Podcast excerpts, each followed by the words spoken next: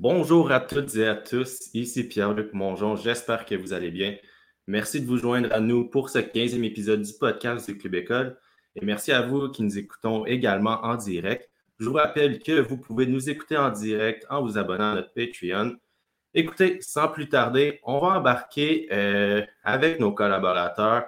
Petite équipe, on est trois joueurs au menu aujourd'hui, mais ça n'empêche pas qu'on va avoir un bon épisode. Euh, j'y crois bien. Tout d'abord, euh, je souhaite introduire M. Johan Carrière. Salut, mon Pierre-Luc. Salut, Johan. Comment vas-tu? Ça va très bien. Top shape, comme disent nos amis anglophones. Euh, le baseball est fini. c'est les séries qui commencent. Je ne peux pas demander mieux. Écoute, euh, moi, je le vois, ton grand sourire. Ça paraît que ça va bien. Merci de te joindre à nous, un fidèle du podcast. Et puis ensuite, on embarque. Notre grand barbu posé et réfléchi j'ai nommé Étienne Boutillier. Comment ça va? C'est moi. Euh, ça va, ça va bien, mon Dieu. L'énergie, euh, l'énergie est là pour, euh, pour ce, ce 15e épisode du podcast. On est là. On, ça va être le fun. Un petit épisode un petit peu plus intime. Mais, mais des fois, c'est bien aussi. Donc, je suis vraiment très, très, très content d'être là. Et puis, d'être là pour ta première animation aussi, Pierre-Luc. Ben ta première animation au podcast. C'est mm-hmm. ma première animation. Mais écoutez, euh, c'est le fun. On a d'énergie. Aujourd'hui, on va avoir bien du fun. On a des belles petites discussions qui s'en viennent. On a toutes euh, de bonnes chroniques aussi à discuter.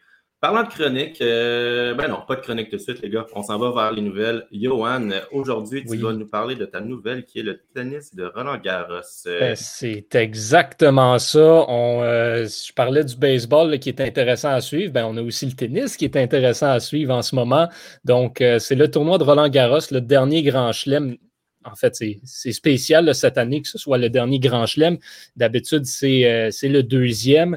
Mais là, c'est le dernier cette année, donc deux semaines après l'US Open. On est maintenant en France, sur terre battue, le tournoi préféré de Raphaël Nadal, qui, euh, qui justement est tout juste en ce moment là, en train de jouer son match de premier tour contre Egor Gerasimov de la Biélorussie. Et c'est un moyen, euh, un moyen lavage, comme on peut dire. Donc, euh, Nadal 6-4, 6-4 et mène présentement 5-2 au service.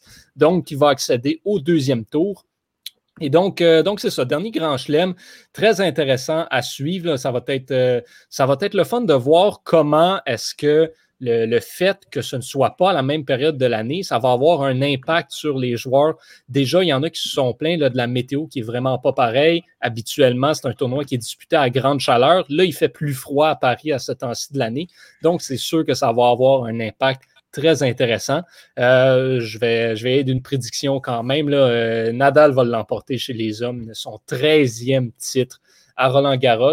Chez les dames, euh, je vais devoir y aller avec la Roumaine Simona Alep, qui est déjà la favorite pour l'emporter. C'est, ce sont mes prédictions et tournoi très intéressant à suivre. Je vous recommande. Ben oui, c'est vrai. Raphaël Nadal, c'est vraiment un, incontournable du tennis. Là. Je suis même pas surpris qu'ils soient en train de faire le lavage, comme que tu dis. Bon, Étienne, Qu'est-ce qui s'est passé en fin de semaine du UFC, le 253, si je ne me trompe pas? Raconte-moi donc ça. Exactement. Ben, c'est ça. Samedi dernier, samedi soir, avait lieu l'UFC 253, euh, qui opposait en tête d'affiche, c'était euh, le combat pour le titre des poids moyens entre Israël Adesanya et Paolo Costa. Euh, c'était une belle confrontation de style. Deux gars qui, bon, qui, qui, qui qui sont des gars un petit peu plus de stand-up, de kickboxing, euh, de, de, ben c'est pas mal leur force, quoi, qu'on peut quand même les voir aller, euh, aller, jouer, euh, aller jouer au sol. Mais ça s'est passé debout. C'était en fait un combat entre la précision d'Adesanya et la puissance de Paulo Costa. Eh bien, c'est la, la précision qui l'a emporté Adesanya au deuxième round. Après, euh, après un premier engagement où les deux combattants s'étudiaient un peu, euh, allaient euh, un peu regarder l'agressivité de, de, de, son adversaire, euh, Adesanya euh, a augmenté la cadence en deuxième ronde et après avoir lancé un, un, un kick au visage de Paulo Costa, a augmenté le tempo et a battu Paulo Costa, le Brésilien, sur euh, knockout au deuxième round. Donc, euh, Adesanya reste invaincu en carrière et conserve sa ceinture des poids moyens. Euh, on avait aussi les poids mi-moyens, les poids mi-lourds, pardon, qui était qui était en jeu, la ceinture des poids mi-lourds qui était en jeu avec le départ ou euh, ben, en fait, le départ de, John Jones qui a décidé de laisser sa ceinture vacante pour partir se concentrer sur les poids lourds. Donc, Dominique Reyes et Jan Blakovic euh, se sont disputés la ceinture et une autre victoire euh, au deuxième round de Jan Blakovic par knockout fait en sorte que le Polonais est maintenant le nouveau champion des poids mi-lourds. Ça faisait extrêmement longtemps que euh, en fait, cette ceinture-là n'avait pas été détenue par une autre personne que John Jones ou que par, euh, par Daniel Cormier le temps que, que John Jones a été, euh, a été suspendu il y a des, quelques années. Mais sinon, John Jones a, vraiment marché sur, sur cette catégorie-là, en fait, l'a nettoyé plusieurs fois. Donc, euh, un petit peu de sang neuf, un petit peu de, de, de, de nouveau visage euh, en Yann Blakovic, maintenant champion des poids mi-lourds. Et je vous avais dit la semaine dernière que c'était une carte qui m'intéressait correct euh, et elle a délivré correctement aussi. La main card avec les, les, les, en fait, la, carte principale avec les deux combats pour le titre ont, ont relevé un peu un peu le tout. Euh, mais euh, mis à part la victoire de, euh, mon Dieu, je cherche son nom, Brandon Roy, Royval, euh, en 125 livres, en 125 livres face à Kai Cara France euh, d'une superbe guillotine. Ça, c'était vraiment, vraiment beau. Euh, les deux autres combats ont pas été particulièrement excitants dans la carte principale et on n'a pas eu énormément de grosses surprises ni de gros coups d'éclat pendant la carte préliminaire, là, mis à part le chaos de Ludovic Klein contre Shane Young en début de soirée. Donc, une carte correcte euh, et euh, qui, qui euh, voilà, qui nous couronne deux, deux, deux champions. on est on est très content de, de voir ça, mais une carte qui va qui passera pas à l'histoire, mis à part des deux chances pour le titre en fait. Bon, on aime ce changement, Étienne, ça fait du bien. Ça fait du bien. Mais oui.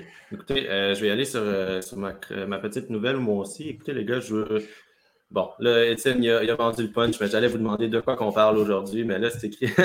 il l'a enlevé du grand écran. Bon, on parle de Rocket League encore une fois. Là, cette semaine, c'était euh, le Championship Series. C'était pour la région européenne. Dans le fond, c'était euh, le tournoi, euh, laissez-moi trouver le nom précis, le championnat régional européen du RLCS. Et puis, bon, écoutez, ça a été Renault Vitality qui ont gagné ça. je ne dirais pas que c'est une surprise parce que, bon, là-dedans, tout peut arriver. Euh, mais moi, par exemple, c'est pas exactement ce que j'avais prédit. J'avais prédit qu'il allait avoir soit Team BDS ou Dignitas qui allait passer, mais il, était, dès le départ. Et puis, ben, Renault a battu euh, Team BDS. c'était quand même un, un excellent affrontement. Sinon, il y avait aussi Barça Esports qu'on s'attendait à mieux de eux. Ils ont vraiment, excusez mon, mon anglicisme, mais ils ont vraiment choqué. ils n'étaient pas capables de marquer, puis leur défense, honnêtement, laissait à désirer. Ce qui fait qu'à la fin, Renault Vitalité a rencontré Endpoint en finale. Puis Endpoint, c'était vraiment des underdogs dans, dans tout ce bracket-là. Euh, on pensait qu'elle allait se faire éliminer dès le premier tour, mais non, ils ont quand même causé une belle surprise. Puis même s'ils ont perdu 4 euh, à 2 dans le 4 de 7 en finale, ils ont vraiment livré une très bonne performance. Fait honnêtement, je leur lève mon chapeau. Euh, c'était fort intéressant. Et puis, c'est ce qui conclut euh, ma petite euh, nouvelle. Mais Étienne, euh, on va prendre deux petites minutes là. Je, te lance ça. Je veux t'entendre là-dessus. Mais Evan Bush qui va être échangé. Qui a été échangé? C'est officiel, ça fait à peu près une heure. Oui. Bon. Euh, oui, ben là, avec euh, qui a été échangé à Vancouver contre euh, contre rien, en fait, un choix de troisième un choix De troisième tour. ouais, un choix de troisième round que, que, que l'Impact ne, ne, réclame jamais, en fait, depuis depuis quelques années. Donc ouais, ben on se débarrasse du, du contrôle lourd de Bush qui a pas joué une minute cette année. C'est un des, des pour un deuxième gardien, même c'est ça, 3 ou 400 000 dollars par année sur la masse salariale de la MLS, c'est énorme. Donc, euh, ouais, euh, je pense que même peu importe contre quoi on va aller le chercher, si on a réussi, ben, si on a réussi à s'en débarrasser, à se débarrasser du contrat, pour moi, c'est euh, un beau deal. juste pour dire, le deuxième gardien là, qui, qui devrait être James Pantemis fait 50 000. Donc, euh, c'est vraiment, vraiment une, grosse différence entre les deux. Puis Vancouver avait besoin d'un gardien. Euh, en Crépeau et euh, le nouveau, leur nouveau gardien, ben leur nouveau gardien, leur deuxième gardien qui s'est blessé pour le reste de l'année aussi. Donc, on se retrouve avec deux gardiens blessés. donc, Bush vient vient boucher le trou, sans faire de mauvais jeu de mots. et bon, ben retrouve, retrouve aussi Crépeau, qui semblait très, très, très content de retrouver son, son ancien coéquipier. Les deux se sont livrés une belle compétition, une compétition saine pour les gardiens de but pendant quelques années chez l'Impact de Montréal. Et puis, euh, et puis voilà, merci, merci à Bush qui, qui était le doyen de l'équipe, qui est là depuis euh, même avant l'entrée en MLS de l'équipe. Donc on parle de. ça faisait 9 ans qu'il était avec l'Impact de Montréal. fait que Exactement. Quand même beaucoup de temps quand on y pense, mais ça va être le fun. Hein? Il va y avoir une espèce de je sais pas, de voir à quel point la compétition va reprendre en bouche chez Crépo. Ça va être intéressant à suivre euh, au courant des. Quand Crépo va revenir au jeu. Exact. Ça va être le fun à voir. Là. Puis il, va rester un an aussi au contrat d'Evan Bush. Donc je ne sais pas qu'est-ce que Vancouver va faire après, au, du moment où ce que Crépo va revenir et que le, là, j'ai pas son nom, là, mais que, que l'autre gardien aussi va revenir de blessure, lui qui semble être blessé pour, pour le reste de la saison. Donc on se retrouver avec euh, trois gardiens qui font bien le boulot euh, et un gardien avec un contrat qui est extrêmement lourd, mais cette fois-ci seulement pour un an. Donc, euh, à suivre, mais merci à Evan Bush. Euh, il nous a offert de, bons services. Et puis, puis voilà, on lui souhaite le meilleur. Il va, il va, il va revenir vivre à Montréal un coup sa, sa, carrière ou son contrat terminé avec Vancouver. Donc, il, aime, il aime vraiment beaucoup la ville et bravo à lui. Il aime Montréal et Montréal l'aime autant. oui. Pas tout le temps, mais oui, quand même. Avec du recul, oui. il a quand même été là pendant 9 ans. Il faut, respecter le gardien. Effectivement. Bon, Johan Carrière, tu vas nous parler des séries de la MLB. Euh, explique-nous qu'est-ce qu'il y a de nouveau présentement, comment que ça avance. On veut, on veut en savoir plus. Là. Ben, qu'est-ce qu'il y a de nouveau? Tu mets le doigt directement dessus.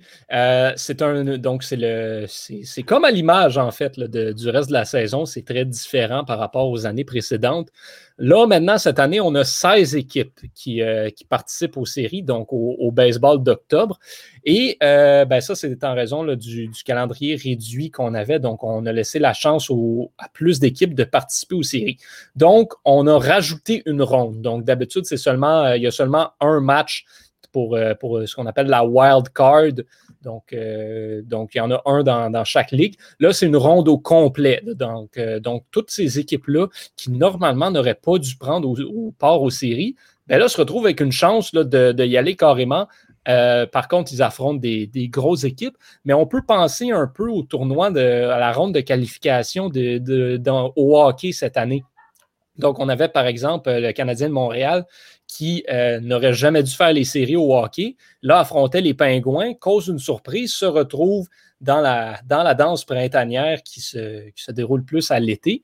Mais euh, c'est la même chose à peu près du côté du baseball, où là, ben, on a une équipe, par exemple, comme les Blue Jays de Toronto, qui n'aurait pas dû faire les séries cette année, et qui là se retrouve face à la première équipe dans l'américaine, les Rays de Tampa Bay, mais c'est des deux de trois dans la première ronde. Donc, c'est deux matchs. En deux matchs, tout peut arriver. Surtout quand on a des bons lanceurs, on a, une on a des bons jeunes joueurs du côté de Toronto. Ça fait partie des équipes qui peuvent causer la surprise. Deux victoires, ça, se fait, ça se fait en claquant des doigts. On, l'a vu la, semaine dernière.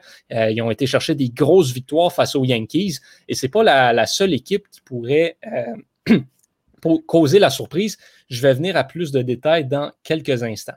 Et ce qui est nouveau aussi, c'est qu'on va avoir le concept des villes bulles pour les, pour séries. Donc, euh, c'est assez quand même exceptionnel qu'on ait réussi à passer à travers toute la saison régulière sans utiliser ce format de ville bulle-là. Et euh, ben là, pour limiter les risques, par contre, on y va avec les bulles durant les séries. Donc, pour la première ronde, ça va être chaque équipe va être dans, euh, dans la ville de l'équipe qui était la mieux classée. Donc, par exemple, Toronto-Tampa Bay, ça va se passer à Tampa Bay. Euh, Los Angeles-Milwaukee, toute la série va se passer à Los Angeles. Ensuite, on a quatre bulles pour les, euh, les séries de division qui sont San Diego, Arlington, Houston et Los Angeles. Ensuite, pour les séries de championnat, on va avoir San Diego et Arlington et la série mondiale va se jouer à Arlington. Donc, c'est euh, vraiment à partir de la prochaine ronde qu'on va avoir les vraies bulles. Si on s'en va maintenant dans les, affrontements, qui est contre qui, qui a des chances de l'emporter, qui est favori, tout. Euh, je vais commencer avec la nationale. Donc, comme je disais tantôt, les Dodgers qui affrontent les Brewers de Milwaukee. On va on va pas se de, on compter de mensonges. Le, vrai défi pour les Dodgers va être dans la division, dans la série de division. C'est pas les Brewers qui vont les arrêter. Là. Je m'attends à une victoire facile en deux matchs. Et même chose pour les Padres de San Diego qui devraient l'emporter assez facilement contre les Cardinals. Et donc, on aurait une série de divisions dans la nationale entre les Dodgers et les Padres. Ça, ça va être de l'excellent baseball, une très belle série à suivre. Dans, dans, la portion inférieure du tableau, les Cubs de Chicago affrontent les Marlins de Miami, dont la dernière participation aux séries remonte à il y a 16 ans. Donc, ça fait très, très, très longtemps que Miami n'a pas participé aux séries éliminatoires. Euh, malheureusement, le parcours pour eux devrait s'arrêter aussi en, première ronde. Les Cubs sont très bons dernièrement. Euh, donc, ça devrait être assez facile pour eux. La surprise, je crois, qu'on pourrait avoir dans la nationale, c'est les Reds de Cincinnati contre les Braves d'Atlanta. Atlanta a eu une excellente saison.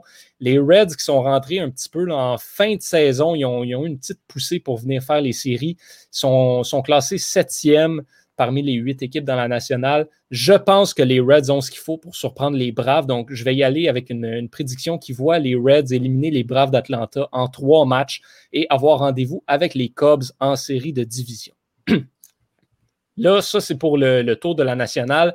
Dans l'américaine, c'est là que ça va se jouer. C'est là que le baseball va être le plus excitant à regarder. On a quatre très bonnes séries. Euh, je dirais les Rays contre les Blue Jays, Toronto a ce qu'il faut pour surprendre. Malheureusement, je ne pense pas que ça va arriver, mais je pense qu'ils peuvent quand même aller chercher une partie à Tampa Bay. Victoire de Tampa Bay en trois. Je vais sauter la série qui, s'en vient, donc euh, pour celui qui va affronter Tampa Bay, et euh, passer directement à un affrontement qui oppose les Twins du Minnesota aux Astros de Houston. Ça, encore une fois, euh, ça va être une excellente série à regarder, même si Houston est classé sixième et que Minnesota est classé troisième. Il euh, ne faut, pas, euh, faut pas vendre la peau de Houston tout de suite. Et je pense que l'expérience en série des Astros va venir porter fruit. Et donc, je m'attends à une victoire des Astros en trois matchs. Et l'autre série qui est intéressante à surveiller, les Aces d'Oakland contre les White Sox de Chicago. Chicago est septième. OK? Par contre, ils ont exactement la même fiche que les Indiens de Cleveland qui ont fini quatrième, Donc, ça, c'est en, raison de, comment le portrait des séries est fait au baseball. Quand tu finis deuxième dans ta division, tu es, mieux, es mieux classé, même s'il y a une équipe qui a fini troisième et qui a, qui a une meilleure fiche que toi. Et c'est pour ça que les White Sox sont septième. La semaine dernière, à peu près à pareille date, les White Sox étaient premiers dans l'américaine. Donc, c'est vraiment pas une équipe à prendre à la légère. Ça va être de l'excellent baseball entre les Aces et les White Sox. Et je pense que ben, s'il faut y aller en termes de surprise, les White Sox ne sont pas les favoris dans cette série-là. Donc, ce serait considéré comme une surprise s'ils l'emportent. Et je vais même y aller jusqu'à dire que les White Sox vont l'emporter en deux.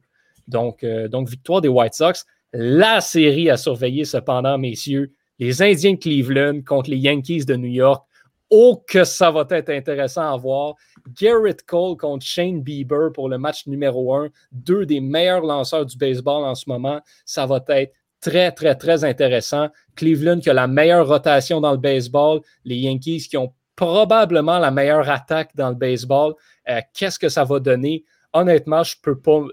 J'arrive à. C'est sûr que cette série-là s'en va en trois, selon moi. Euh, je vais y aller avec Cleveland en trois. Je pense qu'ils ont vraiment ce qu'il faut. Puis, euh, si, les, euh, si les joueurs comme Aaron Judge ne se réveillent pas du côté des Yankees, ça pourrait être très fatal, surtout avec les lanceurs qu'on a du côté de Cleveland. Donc, ça va être très, très, très, très intéressant à suivre de ce côté-là. Bref, de l'excellent baseball qui s'en vient. Je, vous recommande de regarder, même si ce n'est pas votre tasse de thé, la, MLB. Ça va être très intéressant. Le, baseball en octobre, c'est jamais pareil comme dans le reste de la, la saison. Mais oui. Puis écoute, euh, j'ai remarqué une, petite tendance dans ce que tu dis. Tu as un certain penchant pour les équipes de bas classement, les underdogs, si je peux dire. Euh, pourquoi euh, tu y vas plus avec les underdogs? Est-ce qu'il y a une raison particulière ou c'est vraiment à cause de leur style de jeu présentement qui, euh, ben, qui se démarque? je ne sais pas. Du côté, du côté de la nationale, y a, à part les Reds, il n'y a pas vraiment d'underdogs qui, devraient, qui devraient se qualifier. Du côté de l'américaine, c'est parce que c'est tellement serré que on parle de un match ou deux qui a fait la différence dans le classement. Je l'ai dit, les White Sox qui sont septièmes ont la même fiche que Cleveland qui est quatrième. Ils ont exactement la même fiche. C'est juste que Cleveland, ben, par, euh, par les bris d'égalité, a passé en avant et donc, euh, et donc affronte les Yankees au lieu des Aces. Mais on s'entend, ça veut, les, comme je disais, les White Sox étaient premiers dans l'américaine au complet, au complet, il une semaine et demie à peu près. Et euh, les Aces ont eu, une, saison quand même assez facile. Leur division, c'était la plus faible dans la Ligue américaine. Les White Sox ont joué dans la division la plus forte de tout le baseball majeur. Euh, c'est un match qui a décidé le, le, classement entre les Twins, les Indiens et les White Sox. C'est un match. Donc, le Cleveland et Chicago étaient un match derrière Minnesota. Donc, c'est tellement serré. Euh, et, du côté de Houston, ben, c'est l'expérience carrément. ils, sont habitués de jouer là. Même s'ils ont perdu leur meilleur lanceur, Garrett Cole et Justin Verlander, ils ont quand même beaucoup d'expérience et c'est des joueurs dans l'alignement qui peuvent vraiment se lever dans les grandes occasions. On a euh, des Carlos Correa, des José Altuve, George Springer, Michael Brantley. La liste est infinie de joueurs qui peuvent avoir un gros, gros, gros impact. Pour ce qui est de Toronto, je ne pense pas qu'ils peuvent battre Tampa Bay, mais ils ont sorti des performances tellement incroyables en fin de saison, surtout contre les Yankees. Ça pourrait arriver. Puis en deux matchs, tout peut arriver là, carrément. C'est des petites séries, ça peut. On ne sait pas ce qui va se passer. Oui, tout peut arriver. C'est ce qu'on va retenir. Donc, euh, ben, merci beaucoup, Johan. Est-ce que tu avais d'autres choses à rajouter sur le baseball? Ben, euh, écoutez ça, ça va en valoir la peine. bon, avec grand plaisir. On, s'en jase très bientôt. Euh, c'est sûr que je vais aller jeter un coup d'œil de mon côté. Merci beaucoup. Étienne. C'est moi. Salut. C'est bien toi. Écoute, là, c'est à ton tour de nous parler euh, de ta chronique. Là, tu viens nous jaser des Québécois dans la UFC. Puis honnêtement, je ne suis pas un grand connaisseur de UFC, c'est pas ma tasse de thé. Mais quand tu me parles de Québécois euh, dans le monde du sport, ça m'intéresse. Explique-moi, parle-moi de ceux-là, explique-moi qu'est-ce c'est quoi oui. en tant que tel? Ben, j'ai, euh, ben, justement, si tu aimes les, les, Québécois dans le sport, tu vas être, tu vas être servi. J'ai une belle liste, euh, une belle liste pour vous. Ben, c'est, c'est, parti de, de, la question de Jérémy la semaine dernière. Euh, je crois que c'était Jérémy qui, qui me demandait c'était, qui les Québécois actifs dans, dans, dans l'UFC ou les Québécois qui, qui avaient été dans l'UFC. et puis, bon, là, je me suis dit, je vais y aller, puis je vais donner un peu mes, mes, mes impressions, mais euh, ceux que je vous donne, c'est pas nécessairement les Québécois qui ont. Tous les Québécois, il y en a eu un petit peu plus que ça, mais il y en a eu qui ont eu un, deux, trois combats. J'ai décidé d'un peu moins à parler. J'ai parlé de. Euh, je vous parle de, des Québécois notables, ceux, ceux qui ont quand même euh, réussi à faire, à faire pas mal, à faire un bon bout de chemin. Euh, dans euh, l'UFC et on y va de manière chronologique. Donc, on va commencer par euh, ça, c'est dans c'est peut-être le nom justement parce que ça fait un petit peu plus longtemps, c'est peut-être le nom qui va vous dire qui va moins vous, vous, vous allumer ou vous dire quelque chose. Il s'agit de David Loiseau. David Loiseau a eu une courte mais assez intense carrière dans l'UFC. Ça s'est passé entre 2003 et 2006. Donc, ça fait déjà quelques années. Alors, euh, on parle euh, d'un d'un combattant à 185 livres, donc un, poids moyen. Euh, David Loiseau a eu un, certain parcours dans, dans l'UFC qui lui a qui lui a même valu d'avoir une chance pour le titre des poids euh, des poids moyens, euh, c'était contre Rich Franklin. Euh, ça, ça, ça, fait très, très, très longtemps déjà. Une, un combat qu'il a malheureusement perdu. il était, c'était un combattant qui était très, très, très spectaculaire quand même, qui était vraiment le fun à avoir joué. Mais je pense que la, la, la, le step Rich Franklin était peut-être un petit peu trop grand pour lui. par la suite, il a perdu son combat et a quitté l'UFC. Après 2006, il a eu euh, une, carrière un petit peu plus locale. Ça s'est passé beaucoup plus euh, au Canada puis un petit peu aux États-Unis. Mais euh, il a pris sa retraite en juin 2014. Donc, même, a quand même continué pendant pendant huit ans sa carrière professionnelle avant de raccrocher les gains. Il s'agit ici de David Oiseau. Bon, puis le prochain combattant qui va nous parler, lui aussi, il a eu sa chance pour les titres moyens, si je me pour les titres moyens, pour les poids moyens, pardon, si je ne me trompe pas. Euh, mais l'adversaire était un peu plus coriace, c'est bien ça? coriace, ce serait le mot que je vous dis. Oui, oui, c'est coriace, coriace, c'est le mot. l'adversaire était Anderson Silva. Je suis pas sûr que ce nom-là vous vous allume un peu. il s'agit de Patrick Côté. Patrick Côté, c'est sûr que, que vous le connaissez. C'est l'analyste présentement à RDS euh, des, euh, des événements de l'UFC. Patrick Côté a eu une énorme carrière dans l'UFC. En fait, c'est le deuxième, celui avec la deuxième plus belle carrière et le, plus grand nombre de matchs aussi. Euh, il a commencé en 2004 et on lui a mis c'est un combat euh, de dernière minute, mais on lui a mis Tito Ortiz, qui était un énorme champion euh, à l'époque. Évidemment, ça, ça, fait une défaite pour Patrick Côté, mais qui a quand même réussi à, à se prouver par la suite dans, dans l'UFC. Une carrière là, qui s'est étendue de 2000 4 à 2017 dans l'UFC. On parle de 13 ans. Il y a eu un moment euh, où il a été remercié entre 2010 et 2012. Euh, pendant ces deux années-là, euh, il a gagné tous ses combats, donc il a forcé l'UFC à, le ramener dans dans l'organisation mais euh, c'était euh, c'était tout un tout un combattant c'était tout un boxeur aussi. Il y avait un background de, de boxe où où il a appris justement à boxer dans l'armée. Mais Patrick Côté sympathique personnage qui qui a été le premier le premier combattant à pousser Anderson Silva à un troisième round en carrière. Anderson Silva finissait tout le temps ses combattants à la première ou au deuxième round. Euh, mais euh, Patrick Côté s'est rendu au troisième round. Malheureusement, ça n'a pas duré longtemps au troisième round. Il s'est blessé, le genou a comme complètement lâché. Euh, il faisait très bien. Je crois pas qu'il aurait gagné le combat, mais c'est quand même plate de voir que qu'on se termine pas sur sur un knockout ou une soumission. Là, quand c'est juste le genou qui lâche sur, sur un, mauvais déplacement, c'est un peu dommage. Mais Patrick Côté, c'est c'est un nom qu'il faut pas oublier je dis pas même dans les MMA québécois, mais je dirais dans l'histoire de l'UFC, Patrick Côté, c'est un des pionniers et euh, il mérite euh, énormément de crédit pour, euh, pour l'ensemble de sa carrière. Ouais, un des pionniers. Excuse-moi, j'ai eu des petits frissons là, quand tu as dit qu'est-ce qui s'est passé avec son genou. C'est tout le temps des images désagréables à voir. Là. Je, peux, je peux imaginer de quoi que ça a l'air. Ça ne doit pas être confortable du tout. Non. Puis le prochain, lui, je le connais. Parce que je crois que tout le monde le connaît sauf si vous habitez en dessous d'une roche comme Patrick l'Étoile de mer. Mais là, la question à savoir, c'est est-ce que cette personne, c'est la meilleure du monde? Euh, dans, le UFC? Euh, je te laisse m'en parler parce que tu le connais plus que moi. Oui. C'est évident qui qu'on parle. Euh, oui, oui, ben c'est ça. La question, c'est même pas de savoir si c'est le meilleur Québécois de qui, qui, a évolué dans l'UFC. C'est la question qu'on peut se poser, c'est savoir si c'est le meilleur combattant de l'histoire de l'UFC.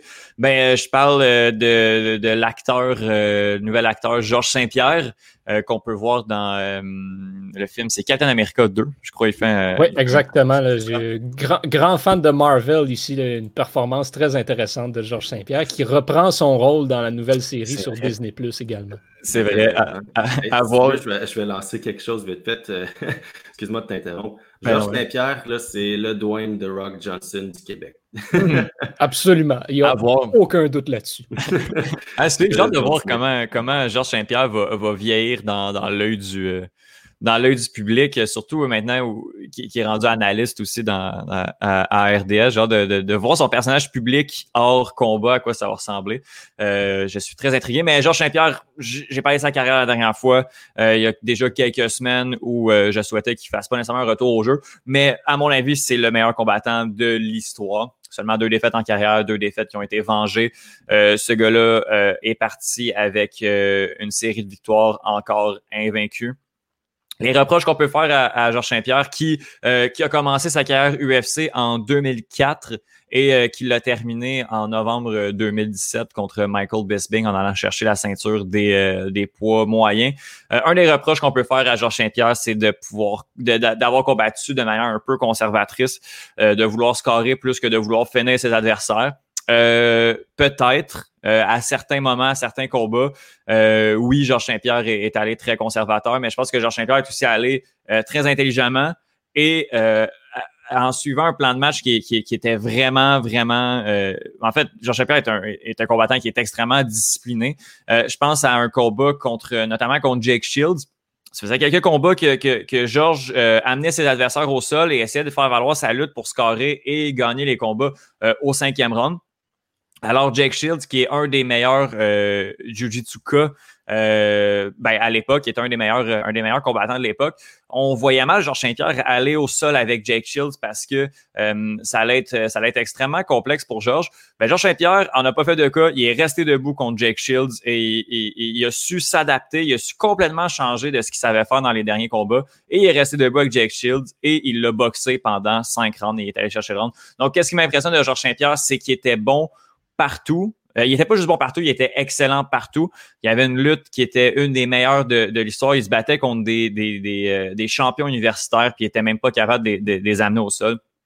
C'était vraiment impressionnant. Puis de la façon qu'il termine sa carrière contre Michael Bisping en allant chercher une deuxième ceinture dans une deuxième catégorie de poids euh, consécutive, c'est, assez impressionnant. Donc, euh, Georges Saint-Pierre, je pourrais vous en parler pendant des heures, mais je vais me contenter de, de, de résumer euh, légèrement sa, sa carrière ainsi. Mais bon, 28 victoires, deux défaites. 28 matchs, en fait, dans l'UFC, seulement deux défaites. un parcours assez incroyable de George Rush Saint-Pierre.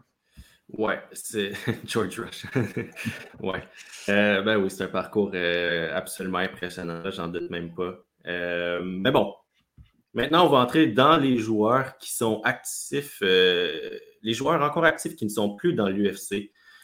puis le premier, ma parole, il est atypique.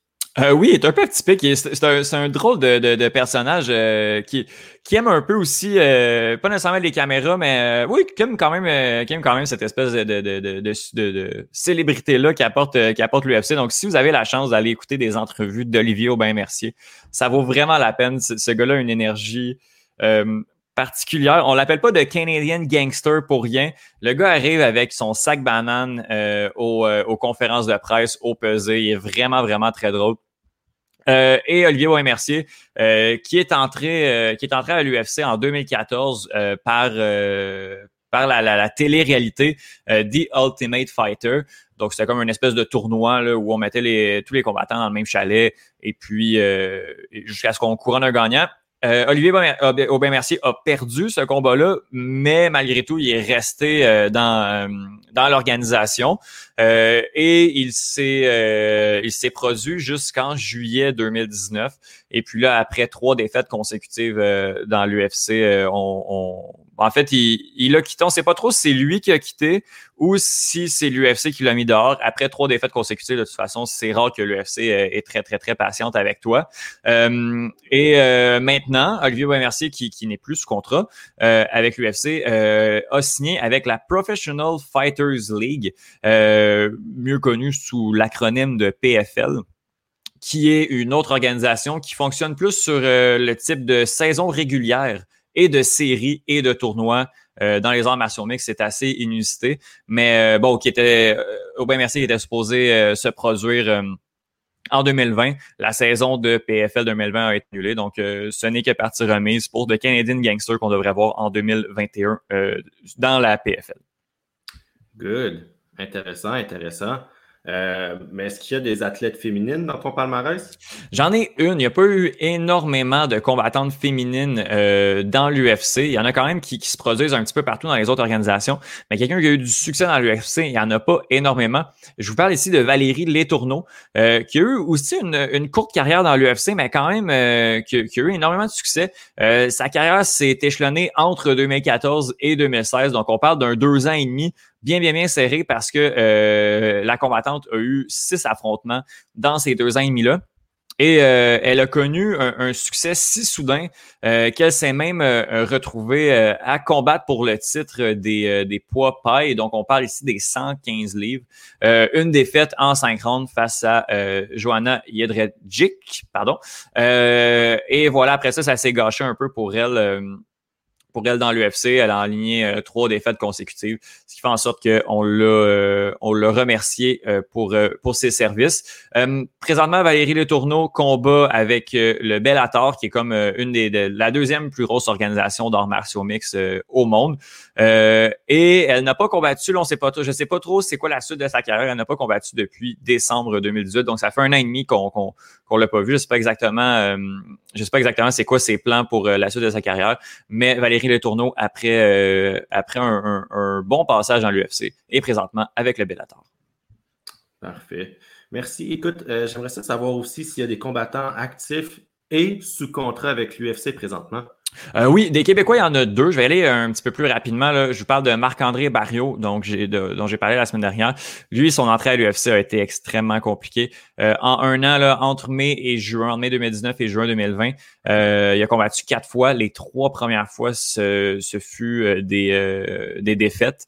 Euh, donc, trois défaites consécutives en entrant dans l'UFC, c'était extrêmement complexe, mais il a gagné euh, euh, son dernier combat. Donc, je pense qu'il vient de sauver un peu la donne pour lui, mais il va falloir qu'il en ligne un petit peu plus de, bons résultats s'il veut rester à moyen et à long terme dans l'UFC. OK. Puis là, je vois que tu en as un dernier là, sur ta liste, là, mais ce ne sera pas une surprise. Tu en as parlé cette semaine au Club École, si je ne me trompe pas. Je te laisse l'introduire, puis si tu veux, je te laisse aussi faire un peu de publicité pour ton article.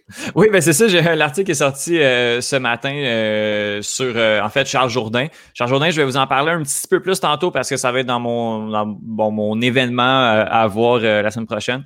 Mais Charles Jourdain, qui est natif de Belleuil, qui vient d'entrer en UFC, qui a, qui a, fait trois combats, c'est un peu particulier sa situation, lui, dans l'UFC. Il est arrivé et il a pris un, combat, on dit short notice, un combat de dernière minute.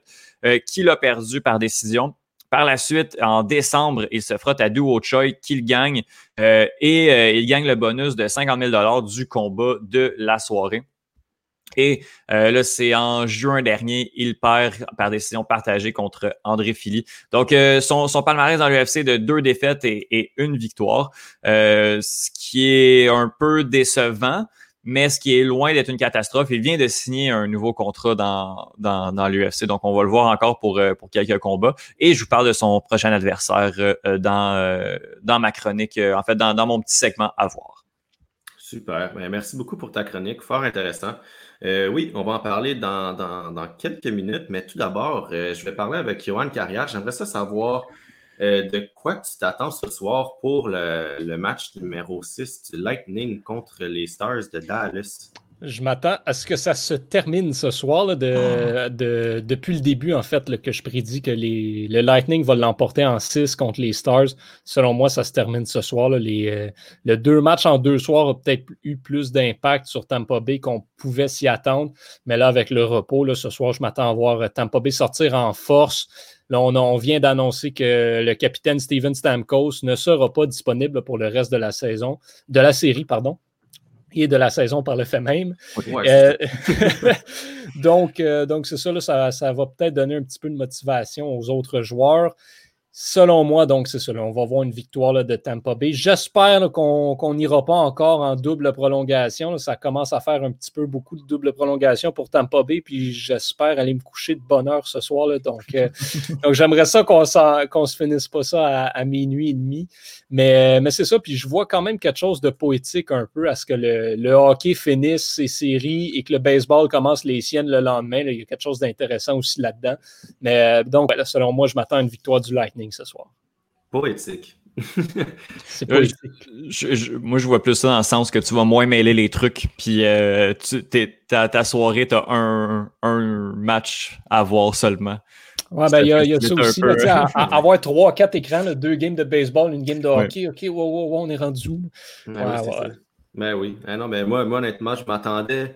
Je m'attendais à ce que ça se finisse lors du dernier match, mais je, l'ai vu aller. Euh, je savais tellement que les Stars allaient avoir besoin d'une chance, puis qu'ils allaient prendre tout le temps du monde, que ce soit une prolongation, deux prolongations, à la limite trois prolongations, pour prendre juste une chance d'aller marquer. Puis qu'est-ce qui s'est passé? Ben exactement ça.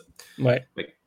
On espère que ça se termine ce soir parce que, bon, on ne veut pas aller se coucher trop tard, c'est certain.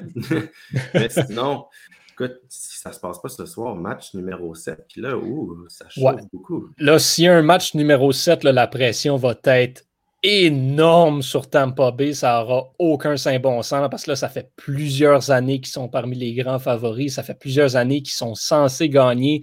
Là, c'est la meilleure chance qu'ils ont jamais eue. S'ils ne sont pas capables de finir ça ce soir, match numéro 7, s'il fallait qu'on l'échappe du côté du Lightning, là, oh il y a des gens qui vont perdre leur job.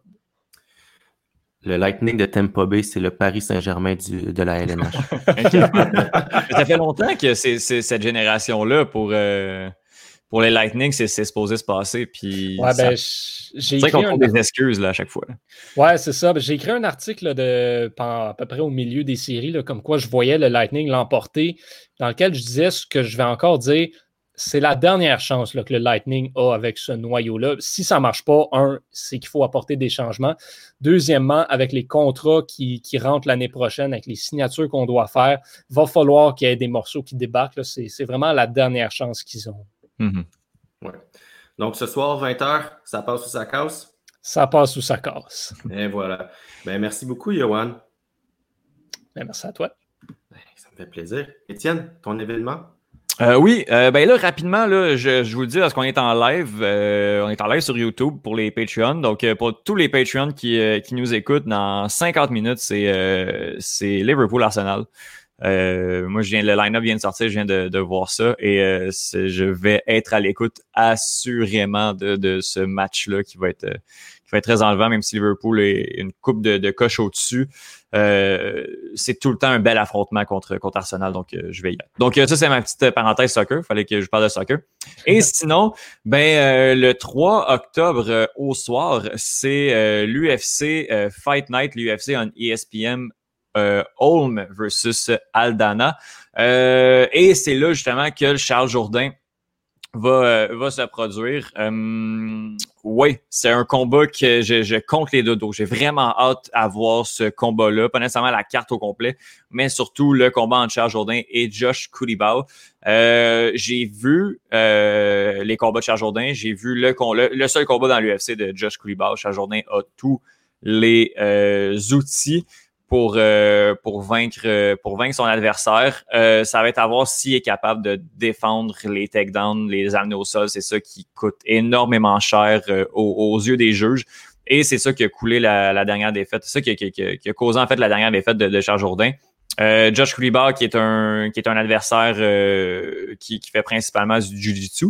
Donc, euh, il va vouloir amener Jourdain au sol si Jourdain est capable de le garder debout et de, de, d'annuler ses anneaux au sol. Charles Jourdain va bouffer Koulibar tout cru. Ce sera vraiment pas beau à voir. Mais si ça s'en va à terre, par exemple, j'ai un petit peu peur pour, pour Charles Jourdain, mais ça va être une un confrontation de style vraiment très intéressante. Et sinon, ben, dans, dans cet événement-là, on a l'ancienne championne des poids, des poids coqs, euh, Holly Holm, qui va se frotter à Irene Aldana.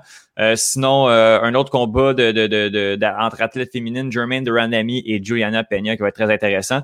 Carlos Condit, l'ancien euh, multiple contender qui, qui, qui, qui s'est frotté à Georges Saint-Pierre en, en 2012, va être de la partie contre Kurt McGee. et je suis un peu déçu que le combat entre Arlovski et Tanner Bowser soit soit annulé et, replacé euh, dans un mois parce que c'est sur deux combattants que j'aime beaucoup. Mais ça m'empêchera pas de dormir et c'est assuré que je vais quand même regarder cet événement-là. Je le répète, le 3 octobre. Je crois que ça commence à 8 heures euh, le combat, euh, ben, les, premiers combats. Mais principalement pour Charles Jourdain contre Josh Koulibaou. Merci beaucoup, Étienne. Merci à toi, Pierre-Luc. Écoutez, moi, je vais y aller de, avec mon rendez-vous avec l'Impact de Montréal. Euh, pour les partisans de l'Impact, euh, ben, écoutez, j'espère que ça va bien aller. Ce match-là, ça va être samedi contre euh, le Chicago Fire. Montréal qui en est à son quatrième carton rouge en cinq matchs, si je ne me trompe pas. Ouais, qui change ça, ça va pas bien. Ça va pas bien. vraiment pas. Écoutez, là, c'est. Hier, on a eu un super beau but de Boyan, oh mais l'Impact a quand même perdu 4 à 1. Fait que là, il faut voir falloir qu'il y ait des changements qui se passent euh, en quelque part parce que c'est pas très beau à voir sur, le terrain, honnêtement. Fait que, on va espérer plus de discipline de leur côté, ça c'est certain. On va espérer qu'il y ait plus d'offensives qui se créent aussi.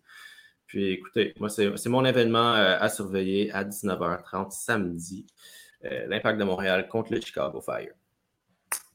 Fait que sur ce, un instant. oui, oui, oui, Johan, je t'ai vu aller là. Vas-y, je t'écoute. oui, j'ai pas, euh, moi, j'ai pas sorti mon événement parce que la, ben la, Coupe Stanley, c'est bien le fun ce soir, mais c'est pas de ça que je veux vous parler. Oh, oh. Parce que mercredi, c'est toute une journée pour le baseball. Si jamais vous savez pas quelle, quelle série regarder, ben, bloquez votre journée de mercredi parce que vous allez pouvoir toutes les regarder une après oh. l'autre. Les huit séries sont en action mercredi. Et ce qui est quand même intéressant, un peu triste pour certaines équipes, mais quand même drôle quand on y pense. Euh, il y a quatre séries. Donc, les quatre séries de l'américaine commencent mardi et pourraient donc se terminer mercredi.